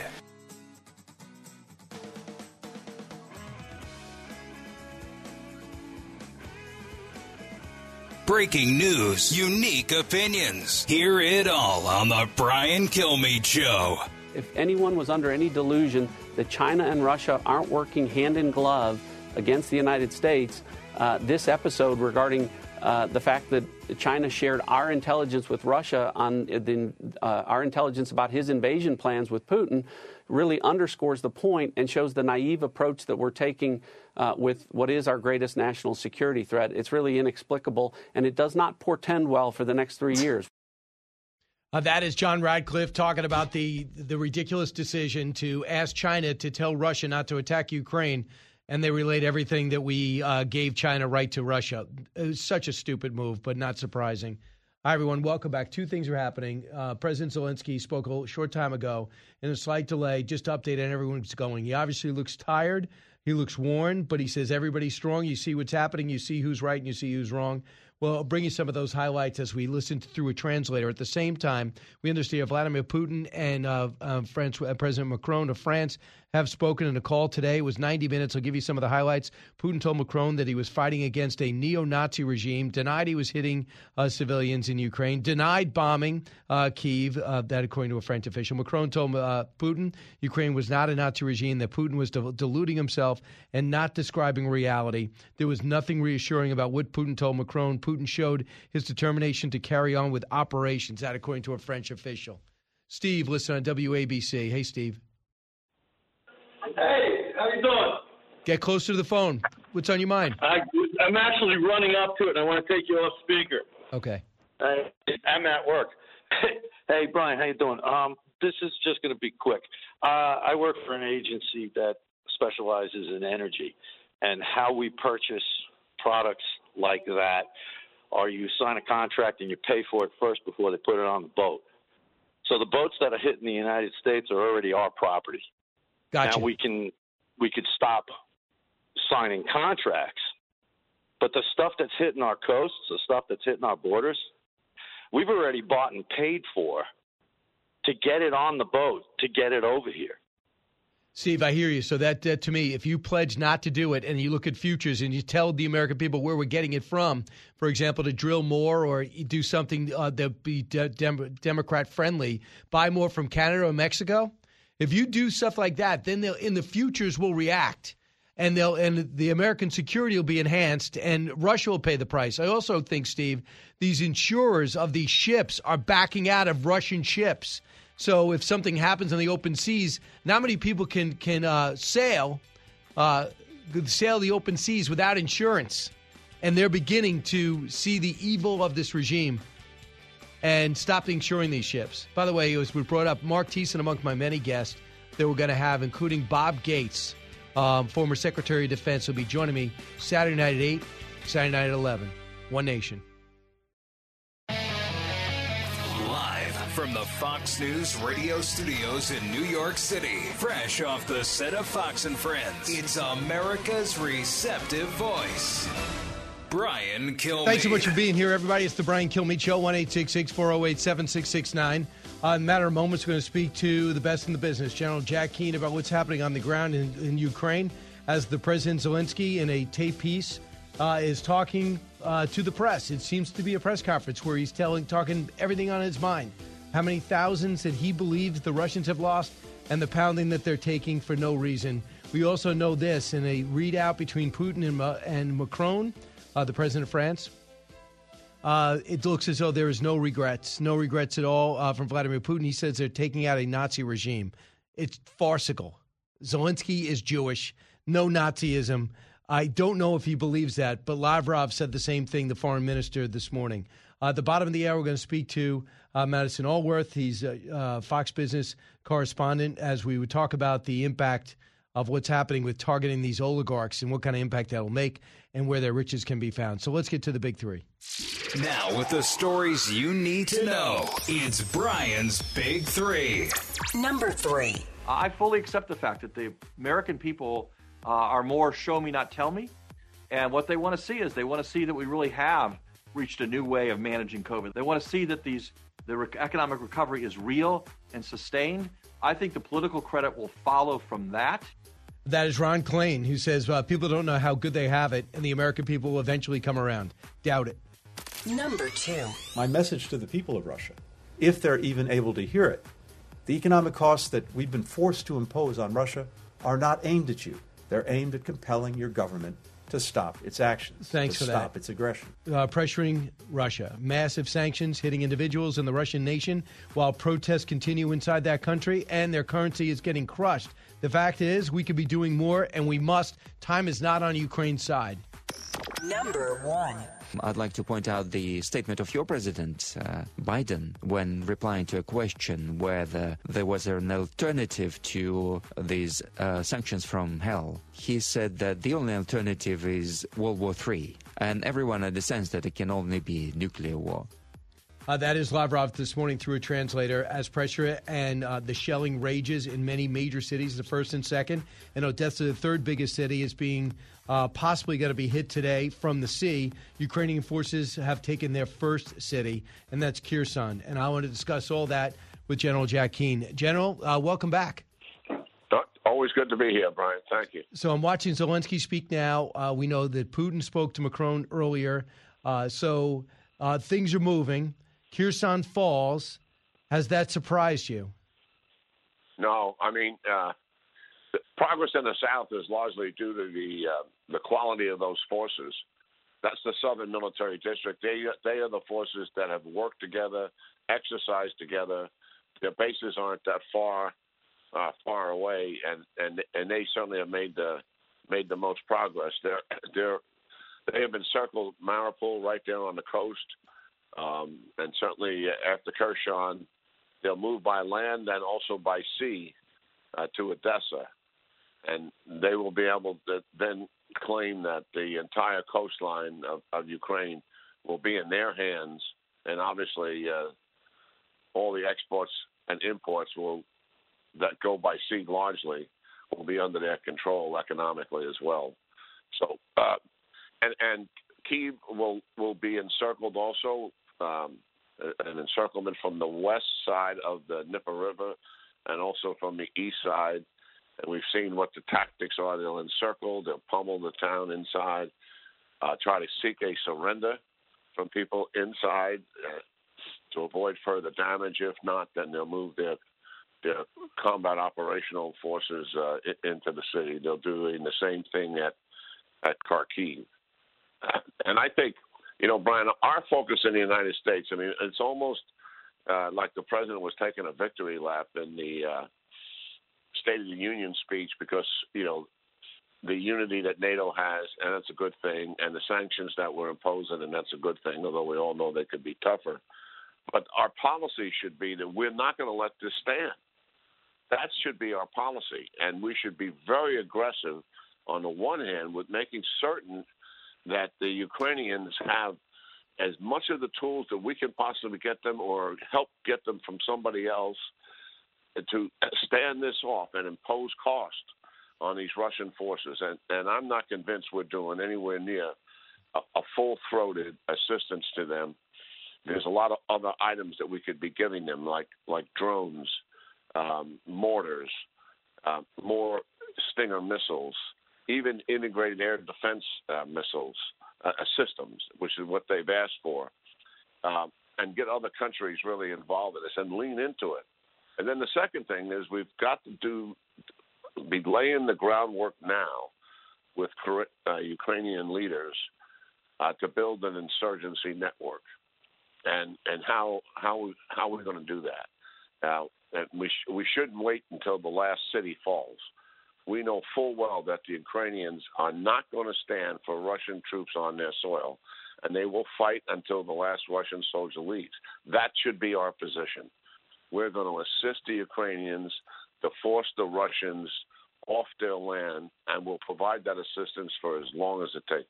I thought one thing, have, right when when the MiGs were delivered to Poland, uh, it looked like that was going to be there to reinforce their air force. Pilots were on the way, and now the MiGs are not going to be there. They said it's more complicated than that. What's so complicated about it? I think I think they NATO just you know got scared they they thought the Russians uh, well they may have even heard something from the Russians. Uh, they're going to hold them accountable. Uh, as far as they're concerned, you know those are Pol- those are Polish airplanes attacking Russia. That probably said something like that to them. And, and, and the comeback should have been no. They're no longer our airplanes. We have given them to the Ukrainians, and the Ukrainians are flying them. We claim no ownership whatsoever. As far as we're concerned, it's no different than giving them a, an artillery tube you know, which we have done, or a missile defense system, which we have done. And that was a mistake. I mean, I understand that the head of NATO flew into Poland to stop it, uh, and I, I think they they just got spooked by their own fear. Well, I mean, that's all you can do is like every day that they hang out and they say they, their heart goes out, it's getting worse for the people fighting the hardest. Germany says they're going to send in 2,700 shoulder launch uh, surface to air rockets uh, they say they're on their way. We pledged. We asked uh, Congress for another 10 billion. We said 350 million was on its way over the weekend. Do you know if anything's actually getting there? Yes, I mean I do know uh, from having spoke to people in the Pentagon that yeah, they are they are getting there, and the Ukrainians go down to the border at Poland and pick pick the stuff up in their trucks and move it in. I I think there's other things we can do also. I mean, it has to do with your determination and resolve to help. And there's risk associated with everything. But an example is, uh, you know, obviously they're having to drive, but there's plenty of airfields that the Russians are not coming down on. And we have airfields all over. You know, I, you, I think you probably live in in New Jersey. There's all sorts of airfields in New Jersey and the state of Virginia where I live that don't even have lights at night. You know, they're just daytime airports. They're very small, but we can land on those things, and we we come in with no lights, um, and we could be providing that kind of, of resupply. Now, we that would be a a covert operation, and we'd have to designate it as such. But we also have the capability to co- do covert work and and fly. We could have flown UAVs in to attack that uh, that convoy. Absolutely. I mean, just sitting there. And we'd have to do that covertly. This is the Central Intelligence Agency being tasked by the President of the United States. This is something we have done routinely, to be frank about it. Uh, we know how to do it. We're good at it. I mean, so we're not there. I mean, we have to put infrastructure in to make this work. Uh, but this is what I'm talking about. If you're really focused and, and you and you mean what you say, that we're not going to let this stand and we're going to do everything we can to help the Ukrainians uh, resist this invasion, then we should be all in, and we should be able to. T- accept some risk. I mean, covert operations all have a degree of deniability associated with it. Um, but get these supplies in their hands by multiple means as quickly as we possibly can, and make certain we're really talking to them and know what they they need the most, and load that up in terms of priority. They should be driving the priority, not us. So, what is your take on on this conversation where Vladimir Putin and Lavrov are saying they're Nazis in the Ukraine? What, I mean, we all know that's totally farcical. You might as well be saying they're Martians. So why why would they be? Who are they talking to? With the, I mean, people of Russia are educated people. They know that's not true. Well, that's how desperate they are in terms of trying to have some kind of validation and justification for this. I mean, they, can't even come up with something that's presentable, uh, that, that that has some tone of believability to it. Uh, that that's how desperate they are, because it's such a bold-faced lie. There's no way to color this ugly pig called an invasion. I mean, it is what it is. It, it is an invasion. Right. There's no justification for a, a sovereign, independent state like Ukraine. Uh, so yeah, I mean, it's it's so desperate, it, it's laughable. You're right. Zelensky is speaking right now, and he said, "If you're not going to give me planes, give me tanks, give me something. I need more." And he's got the pilots, he's got the people, they got the will, they know how to fight, they got the toughness. There's got to be somebody out there who understands the urgency of what's happening right now, but willing to act behind it. I want to just bring you to the play-by-play on this. Kherson, a key strategic point in the Black Sea, has fallen. I mentioned that 300,000 people there. Now they say that they uh, Lucas Tomlinson reporting that several Russian warships are heading to uh, from Crimea to Odessa. From what you know, General Keane, do you believe that the Ukrainians can go fight to keep Odessa? Do they have anything there? well, they want an anti-ship uh, missile from us, and we didn't give them to them, uh, and we have them. Uh, we should have given them to them uh, because those ships would be sitting ducks, uh, you know, for those missiles. Um, unfortunate, uh, we didn't give them until just recently Stinger missiles. So all of these months, they wanted Stinger missiles from us. The the first Stinger missiles I believe they got was from one of the Baltic states. They were our Stingers that we had given to the Baltics.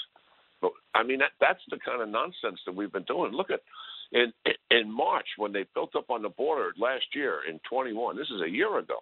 70,000 troops on the border. They started screaming for these items. There was a U.S. shipment. It was uh, from the Trump administration because we're 90 days into the Biden administration in 21.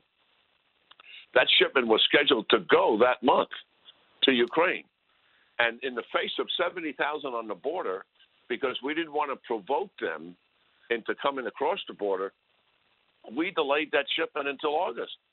And we did the same thing in the fall when they had a, a 125,000 and building on the border. We delayed a shipment again. So what, where's the seriousness uh, on the part of the Biden administration to, let, to help the Ukrainians fight themselves? I mean, we made a decision that we would not commit U.S. troops to fight side by side with them but we supposedly made a policy decision to help the Ukrainians fight for themselves. But my my concern is we've never been truly all in on this, and right today, when we're in a desperate situation, we're still not all in. Uh, that's absolutely true, uh, and I just wonder how, when we're going to get up and find out that that government's either under arrest or been wiped out because they know exactly where they are. Yeah, no, there's no doubt about that. I mean, it, it's inevitable what what is coming, and then the Ukrainians will fight to take their country back and drive the Russians out. They will. They were going to impose costs. It may take years for them to do it, but they will never give up on it. And we should do everything we can, clandestinely and covertly, to help them do do just that. And we should get other countries involved in it as well and really have them pay the price because I think there are some sanctions that I uh, think the the Russian government is really uh, going to feel. General Jack Keane, thanks so much. Yeah, great talking to you, Brian. Right. Uh, hopefully, we'll have better news soon uh, where we're taking real action. They get real weapons. Uh, we come back, your turn, 1 408 7669. Or you can write me at briankilmeade.com. This is the Brian Kilmeade Show. Bottom of the hour, we talk about these oligarchs uh, do they are they're the ones that could overthrow Putin? They're the ones now losing their yachts, their planes, their mansions. Is that going to be enough for them to take action? We'll discuss it with an expert. But next, you, Brian Kilmeade Show. Diving deep into today's top stories, it's Brian Kilmeade.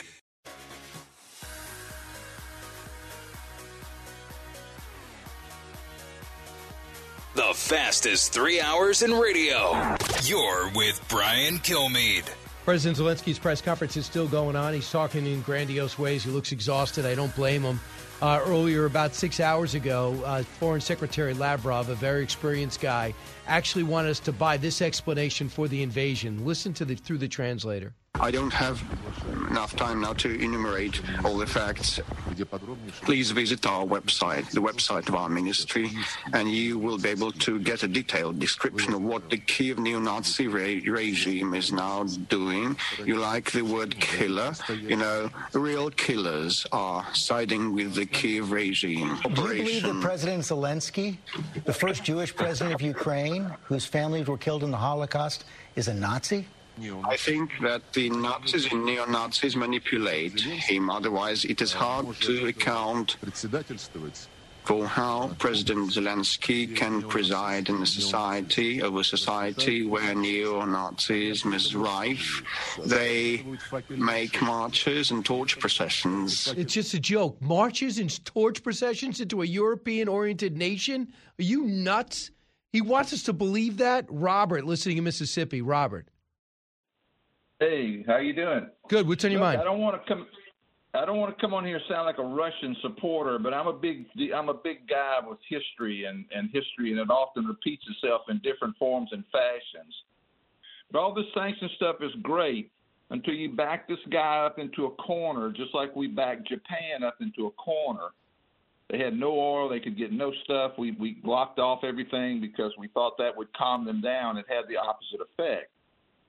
They jumped on us and bombed Pearl Harbor. I mean, this guy is a nut. You push this nut in the corner. And All right, so we could continue to act. Uh, uh, how, how has timidity treated us through this whole thing? You heard General Keane. Well, no, we had shipments heading over there to arm the Ukrainians before the invasion. We didn't do it. We don't put any drones on the ground. We didn't give them planes to defend themselves. And now uh, everyone should back off because the nut might do something nutty, like worse than this, like claiming Nazism exists well, in, in Ukraine and they're walking around with torches. I understand about what Japan was doing, but they were already taking over island nations and uh, and um, and uh, and invading China before they hit us. They didn't like the fact that we were standing in their way. Appreciate it, Michael WHIO. Hey, Michael. Hey, Brian. Uh, President Biden is asking the European countries to do their fair share. And uh, when is he going to enable America to do its fair share by producing all the gas and oil that we can uh, produce to uh, help the situation out? He's not going to do it because he claims it's going to ruin the earth. Uh, that that's what he says. It's going to ruin the earth, and if we keep on relying on fossil fuels, and we should use less, and you got to walk more and grab a bike, that'll help. Uh, Michael, it's ridiculous. Uh, we're we're being led by people are ideologues from Party First, and we need more than ever somebody who's smart and knows how to put the country first. I mean, Macron is meeting with Putin. I'm fine with that. But there was a time when the U.S. took the lead on something. You listen to the Brian Kilmeade show. We talk about what is it like and what will it do to grab the assets from all these oligarchs.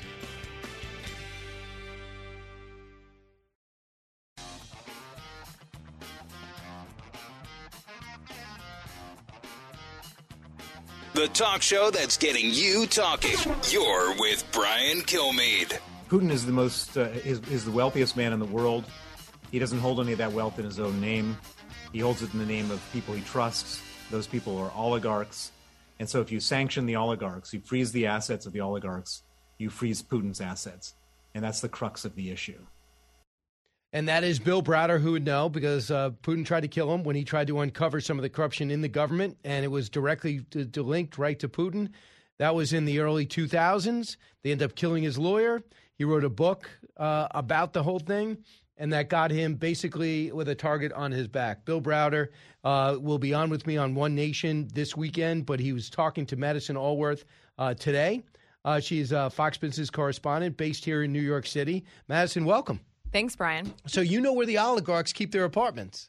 Yeah, yeah. We're looking at in New York City alone about a billion dollars worth of real estate assets that belong to various oligarchs, most of them around Central Park because that's the hottest real estate in New York City. Right. And what they're going to do is sanction the oligarchs to put pressure on Putin because most of them have gotten, many believe, ill gotten gains. They've gotten it by uh, through corruption, uh, through bilking the, the Russian people, so to speak. When you talk to Browder, you talked to him on Zoom, right? Yes. What was it like?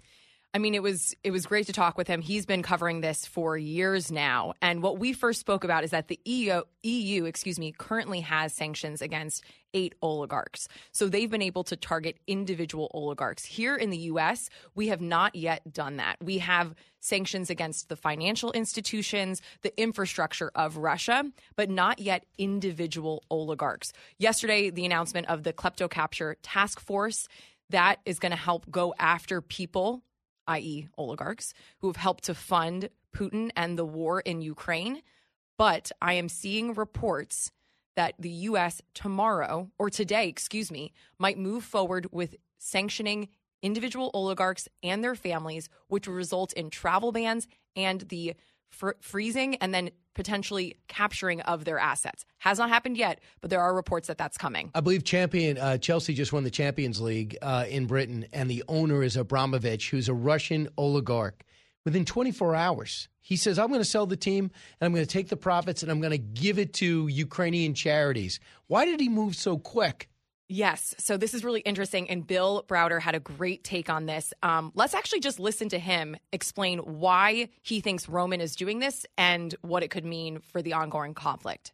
I think it's a, it's from his perspective, it's it's a very clever move. So he, he he's He's the most well-known oligarch in the UK. There are people, many people, who believe that he's close to Putin, and um, and he, I guess, he believes that he's next to be sanctioned. So if he gets sanctioned, he loses the football team, and so it's a pretty clever move to say, "Don't sanction me. I'm going to give the football team to charity. The, the charity will sell it, and then um, and all the money will go to victims. And, and by the way, the football team is, let's say, maybe 5% of his net worth. And so if he can save 95% of his net worth by giving his football team away, which he'd lose anyways, and he might even be able, by, by creating this goodwill of giving the money to the um, victims in Ukraine, he might be able to save save the rest of his money from being sanctioned. It's kind of a genius move from from his perspective. I mean, Bill says it perfectly. We're, we're seeing this. It really does, on the surface, look like a good move, and the money is going to Ukraine victims. But you know, he wouldn't be doing something like this unless he potentially feared being sanctioned himself. Could be a move for him to avoid being sanctioned. And the reason why we bring up the oligarchs and the pressure there from the Europeans as well as us is that they believe the oligarchs allow Putin to stay in power. That he cut a deal, according to Browder, that 50% of all your profits come to me, you keep 50%, and you can still be an oligarch and live wherever you want. And if the oligarchs feel he's too much trouble now because he's a pariah, made them pariahs around the world, 141 countries voted to condemn and sanction them. So now this could be the breaking point for Vladimir Putin. I mean, it could that's be the right. Hope. That's the hope, and that's that's definitely what Bill is arguing, and that's what the EU is arguing with the sanctioning of at least eight oligarchs. Maybe something the U.S. could be doing too. Like you said, you know, the, the structure of Russia and Russia government and power is very different than here in the U.S. The idea that the president we hope so. the idea the president would work so closely with oligarchs and kind of stash his money even with them is something so foreign to us. But this is the way that Russia and oligarchs have been working for a while now. So it's kind of a foreign concept that if you target this close circle, you hit Putin. But that that's exactly what Bill argues. That's exactly what the EU is doing, and that could be what the U.S. does if they do sanction these oligarchs. Right. And the thing is, you want his inner circle to break when they can't. The ruble right now, I think, is worth one half of one percent or one or one cent. And I understand too, the people of Russia said you can't take out more than ten thousand dollars, and every day it's worth less and less the only hope the uh, the Ukrainian people have, since we won't go in there directly, and they're beginning to cut off their supply lines, is for there to be a change of leadership and sentiment in Russia. So this might be it's sad, but this might be our only hope. This whole move against oligarchs is it a quick one? Can you quickly grab that ship? Yeah. So we have seen so yes and no. So we're currently seeing in the EU some quick movement. They've, like I said, they have sanctioned individual oligarchs. What that means is they can go after their assets. So we've actually seen in France a yacht linked to Rosneft boss. Rosneft is one of the uh, Russian oil companies owned by the state. The head of that, Igor Sechin, who is on the EU sanction list, his yacht was seized in France. Uh, that's uh, you know hundreds of millions of dollars. We've also had reports that a German yacht was also, or a, a Germ- Germany has also seized a yacht belonging to Alisher Usmanov. He's also on that EU sanction list. So these sanctions come out in the EU. Two mega yachts are sanctioned and seized. Right now in the US, just that klepto capture task force. But if we move forward with sanctions against individuals, like I said, that $1 billion worth of real estate in New York, we could start seeing that being padlocked. And then another important part of sanctions is this travel restriction. People don't like their freedoms being taken away, obviously. When you're sanctioned, you not only lose your assets, you lose your ability to be a free citizen of the world or of the US. You can't travel here, you can't travel around Europe. You're isolating all of these people, furthering the pressure on those oligarchs. Which you wonder if that's why they're speaking today. They're evidently in round two of talks. So talk about raking uh, the shaking the foundation. They shut down two more TV stations. I understand. Did you see the video of them arresting children as young as seven years old who put down flowers at the Ukrainian embassy and put a sign up there that said "No more war"? Yeah, I, I mean, mean, that's the evilness of this regime. Yeah, it's incredible to see. Obviously, the images coming out of the out of Ukraine are so disturbing. But yes, in Russia too, you see the way that people there are being treated. I I'm amazed by the resilience of the Russian protesters, as even the kids who are trying to show their support of Ukraine. Um, but yeah, we're getting images in a world where we now have social media. There's so much that the Russian regime will try to do in terms of propaganda, but we we do see these images coming out of people being strong and saying, you know, we don't agree with what Putin's doing and we support Ukraine. Here's Dr. Andrew Kortunov, and here's the here's why I'm playing this. He's Russia's foreign policy advisor. He advised against this. He has broken from the uh, from the regime. Spoke to Sky News this morning. Here's a little of what he said. Cut ten. I'm trying to keep going. I'm trying to uh, continue doing what I'm doing, but of course I'm depressed. You know, all of us are depressed, and uh, I think that uh, it's it's very embarrassing for all of us. Not only because we turned out to be wrong, but uh, also because, of course, you know, Russia and all Russians will be in a difficult position uh, in uh, in many countries, not even only Western countries, but all over the place for a long time. Right, and what they have is grain, and what they have is oil and gas. If we decided not to buy their oil and gas, what would that impact be? Oh, I mean, it would be huge. And I, I think there is some reporting coming out today. It's looking like private U.S. oil companies are not going to be buying any more oil. We're getting our last shipments potentially of oil from Russia. It would have an impact on the U.S. economy because we're already looking at $100 a barrel. There are estimates that it could go up to $120, $140 a barrel because I do think we are going to stop buying Russian gas. But even, you know, regardless of whether we do that, I've been also covering the companies in the US that have on their own kind of sanctioned Russia in their own way by pulling out of business there. Exxon ending a project with the Russian state owned oil uh, oil and gas company there.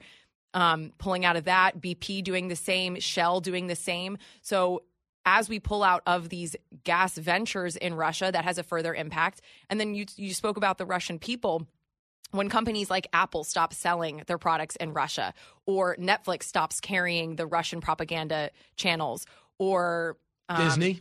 Disney, all these Ford, places, GM, right, not Ford stopping production there, stopping sales, Disney not releasing new movies. All of this stuff sends a message, but but has a social impact too. And I think we're hitting Russia from all ends. We're hitting them fiscally and socially, and and the hope with things like Netflix stopping the airing of Russian propaganda channels there it's also that impact of trying to cut through the noise of the misinformation to say, here's what's actually happening, and here's what happens when Putin invades Ukraine. Madison Alworth here. Madison, lastly, uh, not only these companies pulling out, but America's going to be asked to sacrifice a little. We know the price of oil is now up over $100. That's how we started today.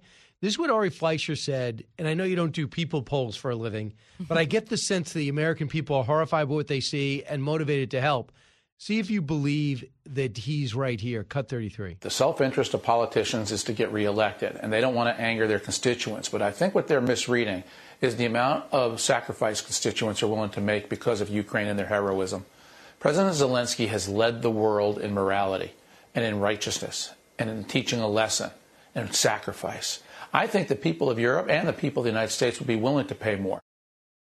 What do you think? I mean, we're uh, paycheck to pay, six out of every 10 families, paycheck to paycheck.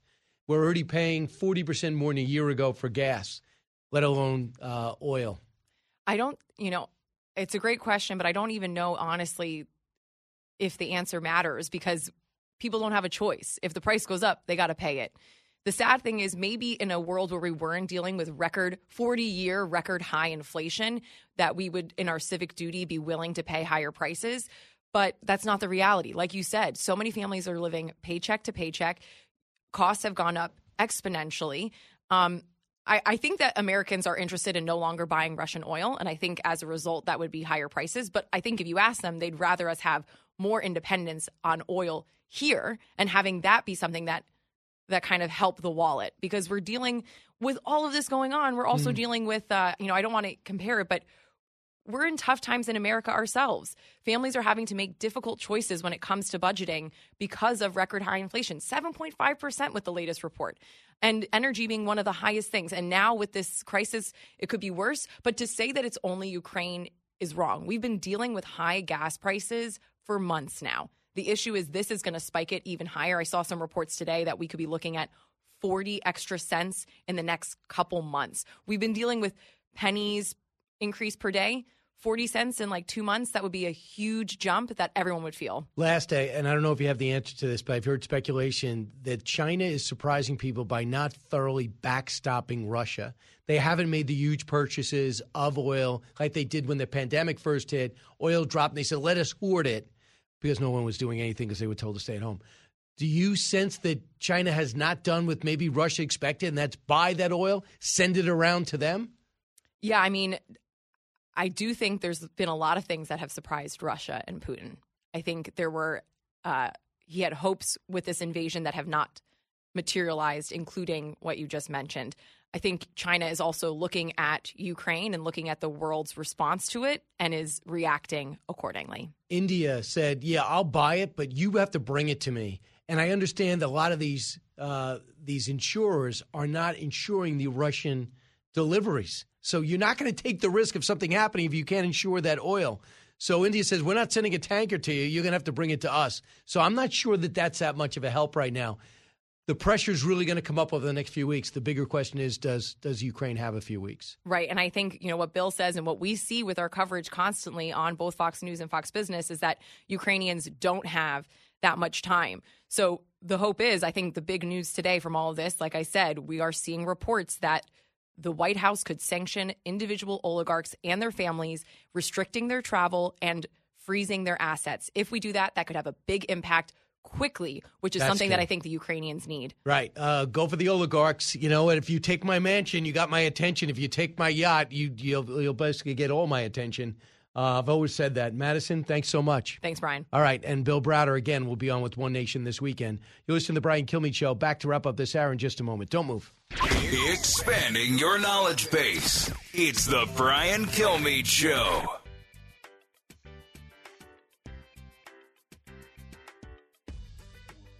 He's so busy, he'll make your head spin. It's Brian Kilmeade. Life um, is as it is. My life today is wonderful. I believe that I am needed. I think that's the most important sense of life that you are needed. That you're not just an emptiness that breathes and walks and eats something. That the, you know, the fact that you live on this fact, a lot of uh, there, some things depend. That's important. So that is uh, President Zelensky, who's still speaking now. No, excuse me, I'm wrong. He did speak, it seems to be 45 minutes, and he was talking in grandiose, wide, sweeping ways. Not I. Of course, he was saying the same thing. I need planes. If not planes, give me tanks. But in the big picture, he was getting very philosophical. Number one, there's two reasons why. He's absolutely exhausted. Number two, he's got absolutely no sleep. And number three, he's almost feeling fatalistic. Like, I don't know if I'm going to be able to survive this. But he does have a sense. He said, what's kind of crazy is that I can get almost any leader on the phone. There's no bureaucracy. They all call, but I got to get the help. He's not getting the help. And he's trying to also say, this is not only my fight. This is coming to your doorstep. You could say goodbye, Ukraine, but after that, get ready, Baltic regions, get ready, Poland. And, and you know what? They're going to be all eyes on France. The good news is the Russian army's not that great. The better news is they're running out of money, and the and the, the greatest news is the world really responds. I mean, the fact that Chile or North Korea or China or India doesn't want to get on your side or they want to abstain from the condemnation, I don't think that's a big deal when 141 nations do. And when Lavrov goes to speak at the UN to the Humanitarian Council, 100 plus uh, diplomats come out. Believe me.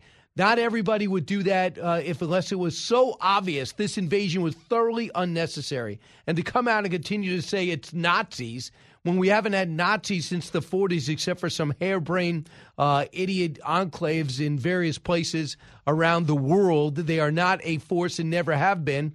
And this guy spent all day yesterday trying getting uh, officially having his application to the European Union essentially approved and getting a standing ovation from the leading democracies in the world. So I ask you, when's the last time France, England, Hungary, uh, or any other European nation ever stood up and cheered for Nazis? It's a joke.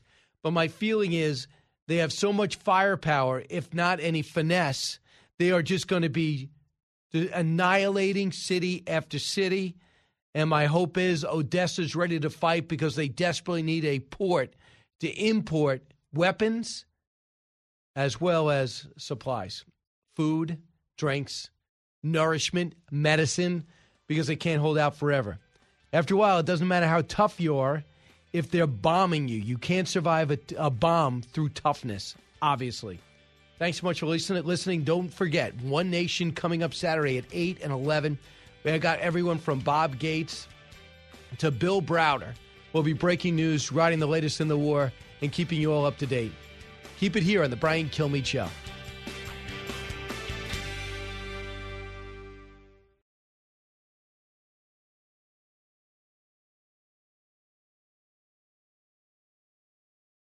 World of business moves fast. Stay on top of it with the Fox Business Rundown every Monday and Friday. Listen to the Fox Business Rundown starting May 20th at foxbusinesspodcasts.com or wherever you download your favorite podcasts.